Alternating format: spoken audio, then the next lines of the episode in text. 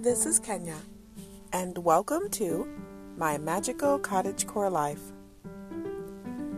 Today's episode is going to be different, so take out your big book of stuff and turn to the section on wellness. Today, we're going to talk about a little bit of mental health maintenance. I know that mental health challenges have touched many of us during the pandemic situation. It's been a really hard two years, especially on the children. It's been hard on myself, it's been hard on my family, it's been hard on my child. So, I want to talk about some of the things that may be going on with the children out here that you might want to watch for. So, today's episode is about mental wellness. Let's get started.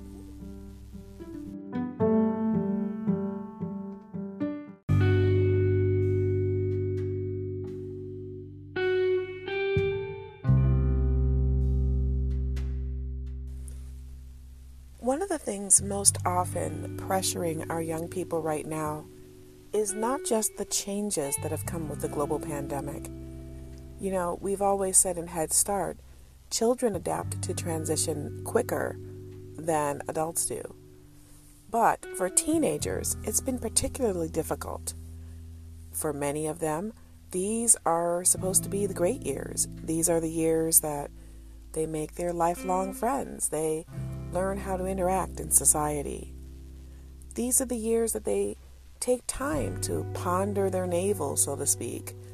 They move from subject to subject, topic to topic, and test everything out to see if that flavor of career is something they're into. They interact with each other in hallways. They see each other in extracurricular clubs. They participate in festivals and shows, in talent shows, in marching band in drama club, in chess club, and any other number of organizations designed to fill out and flesh out their experiences as young people. And of course, I'm talking specifically in this particular case about the United States and usually about public and most private schools. Not always parochial, but you, you get the idea. And of course, charter here in Michigan. And for many of the young people, those experiences have been severely circumscribed, if not completely eliminated, by the global pandemic. For most of the young people, especially with elderly parents or older parents or parents who are immunocompromised, they've had to completely lose that touch to touch connection. The virtual has replaced the social, and social media has become a form of reality, which it's not. And that can cause cognitive dissonance, as well as set up the stage for pressures that many of us not only never had, but could have never anticipated.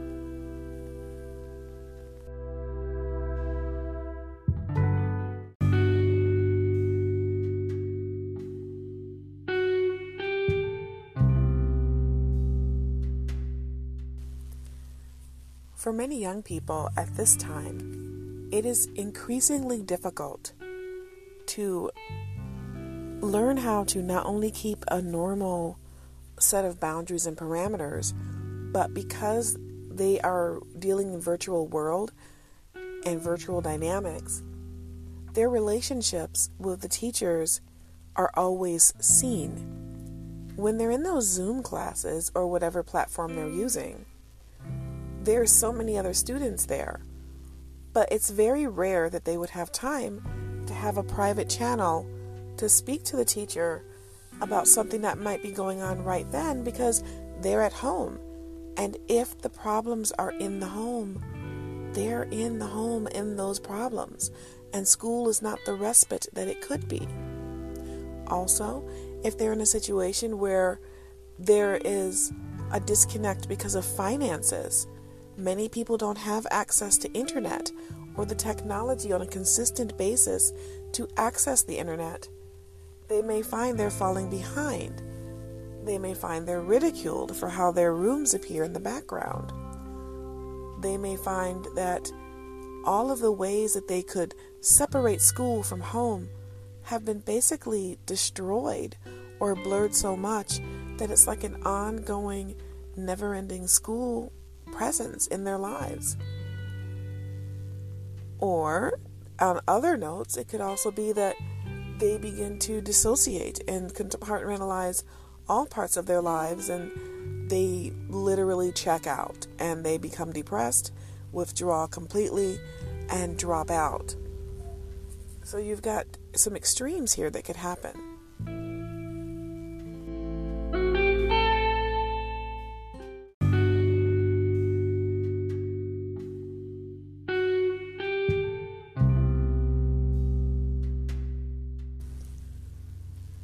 Another challenge that's going on right now is that many people have lost their health care with their jobs. Young people are worried are they going to be evicted?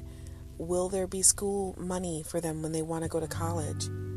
Is there a plan in place for them to bounce back, especially with states being shut down and family businesses going under, even corporations going under? There's no sense of security. There is no well, we know that there'll be bread on the table in some homes other than the bread line. It's very challenging, it's very scary. And even if your young person may not be able to express that to you, it is there. It is always there. And sometimes you have to deal with the fact that you won't be able get to get answers out of them just by talking with them. And that's when it's time to know when a professional needs to be contacted.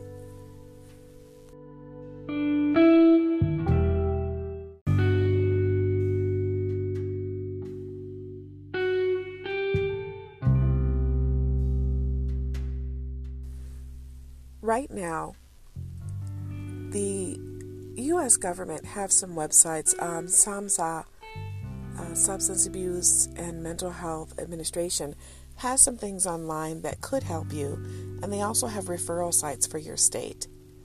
But keep in mind, local community health organizations also could help you find the resources that you might need, might need to help you reach out and help mitigate some of the things that are going on. Don't hesitate to look into talking to someone yourself if you feel you need someone to talk to in a non judgmental and separated situation away from the environment that may be causing the stressors. There's no shame in getting mental health help, and there's also no shame in knowing when it's time to reach out. In actuality, it's a, form of bravery. You don't want to let these things build up until you break down.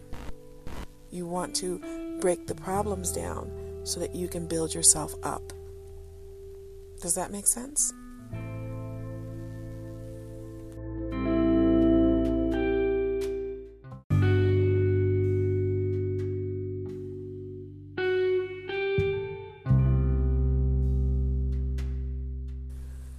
Those of us who are inclined to also help others, because we do know that there are times when breakdowns are unanticipated, there are classes in mental health first aid that are available nationwide. And I strongly suggest that you look into them. They can help you recognize certain signs and be able to maybe, if not control, at least ameliorate a situation until the proper um, caregivers and authorities arrive to be able to take the situation to the next step that needs to happen. So, if you're not uh, in a situation where you feel that you need to necessarily defer to others to help you maneuver the challenges of the pandemic, I do strongly urge you to also consider becoming one of the people who can help uh, when someone else is having trouble navigating them.